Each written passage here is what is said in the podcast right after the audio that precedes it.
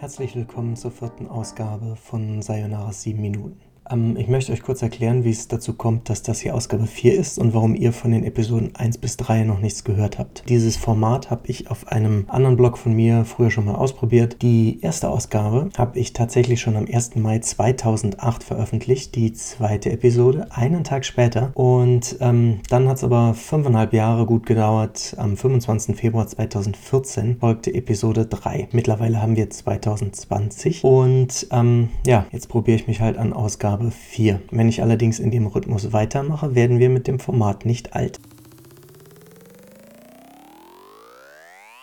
Ihr wollt vielleicht von mir auch wissen, wie es zu dem Titel der Sendung kommt oder gekommen ist. Ich wollte das Ganze eigentlich auf diese sieben Minuten beschränken, denn einerseits lässt sich das schnell produzieren, gleichzeitig muss man sich dann aufs Wesentliche fokussieren. Und damit kommen wir eigentlich schon zum nächsten Punkt dieser Ausgabe des Podcasts, denn ich möchte euch die Themen der Sendung vorstellen.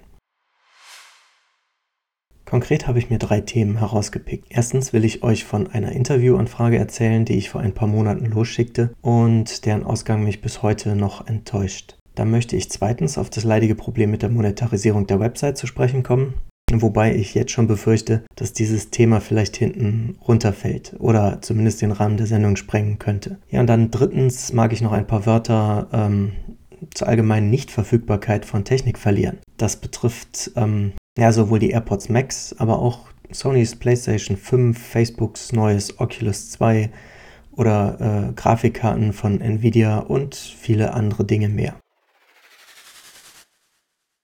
Kommen wir also zum ersten Thema irgendwann nach der Worldwide Developers Conference und vor dem Release von macOS Big Sur schrieb mich ein Entwickler aus Österreich an. Ich bekam keine persönliche E-Mail, sondern einfach nur eine standardisierte Pressemeldung. Hab dann in dem Moment gedacht, hm, okay, ist ja ein interessantes Thema. Also habe ich mir die Zeit genommen, ähm, weil ich dann ja einen Entwickler an der Strippe hatte, der wenn er seine App schon auf Apple Silicon vorbereitet hat, tatsächlich mit Apples Developer Kit gearbeitet hat und entsprechend hätte ich äh, ein paar Fragen gehabt. Weil ich also gerade kreativ war, machte ich mich direkt an die Arbeit. Noch am gleichen Tag bekam der besagte Entwickler von mir mehr als ein Dutzend Fragen zugeschickt. Weil ich aber nicht 0815 Interviews mag, wollte ich auch wissen, wie sich Apple Silicon anfühlt, ob es Probleme mit der Übersetzung der App gab, ob alles so einfach sei, wie Apple es bewirbt. Ich bekam dann sogar zeitnah Antwort, ähm, dass der Entwickler sich ins Wochenende verabschiedet und ja, dann meine Fragen auf seine Verschwiegenheitserklärung hin abklopfen wollte. In der Woche drauf erhielt ich dann die Antwort, äh, man wollte mit dem Interview vorerst noch nicht fortfahren und ja, entschuldigte sich abermals. Also dachte ich und schrieb, aufgeschoben sei er nicht aufgehoben. Das war im Oktober. Als Apple dann aber seine neuen äh, ja, Apple Silicon Max mit M1-Prozessor veröffentlichte im November, habe ich gedacht, probierst es halt nochmal. Doch auf die E-Mail von November habe ich bis heute noch keine Antwort bekommen.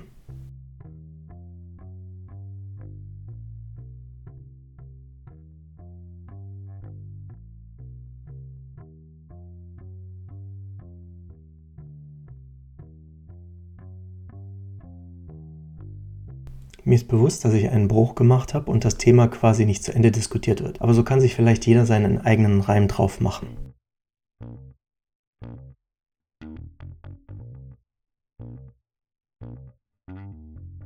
An dieser Stelle ziehe ich dann außerdem Thema 3 vor, denn ich fürchte, dass ich schon jetzt nicht mehr so viel Zeit habe, um so ein großes Thema wie die Monetarisierung überhaupt ausreichend zu würdigen. Was können wir nicht alles kaufen, wenn wir nur genügend Geld haben? Glücklich kann sich schätzen, wer sich PlayStation 5, Oculus 2, das neue iPhone 12, den HomePod Mini oder ganz aktuell auch Apples AirPods Max kaufen kann. Das sage ich übrigens ganz wertfrei. Ich selbst habe außerdem nicht alles von dem geordert, was ich vorhin aufgezählt habe. Die Einführung der Produkte habe ich durchaus verfolgt und musste dabei aber auch feststellen, dass es ähm, deutlich weniger YouTube-Videos gab als sonst, was nicht zuletzt damit zusammenhängt, denkt, dass manche der Hersteller die Produkte relativ knall auf Fall eingeführt haben. Es hängt wohl aber auch damit zusammen, dass die ja, Hardware einfach schwer zu bekommen ist. Sowohl in den Online-Shops für Endverbraucher als vermutlich auch für die Hersteller selbst.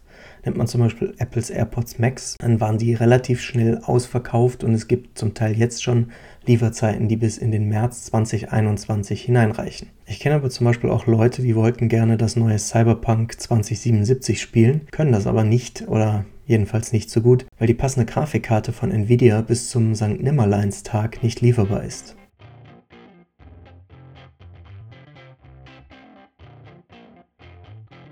An dieser Stelle möchte ich euch gern fragen, habt ihr ähnliche Erfahrungen gesammelt? Hättet ihr gerne die AirPods Max gekauft, aber bekommt sie erst im März? Oder habt ihr bei der Vorbestellung auch keine PlayStation 5 abbekommen? Wurde eure Vorbestellung eventuell sogar storniert? Wenn ihr wollt, könnt ihr uns auf Twitter oder Facebook passende Kommentare hinterlassen, die wir dann eventuell in einer der folgenden Ausgaben wieder aufgreifen. So, und nun mache ich es wie Tommy. Ähm, ich habe nämlich jetzt schon Sendezeit überzogen und trotzdem noch nicht alles untergekriegt. Jetzt habe ich quasi keine andere Wahl, um noch eine Ausgabe des Podcasts zu produzieren. Die lässt aber hoffentlich nicht wieder mehrere Jahre auf sich warten. Vielen Dank fürs Zuhören.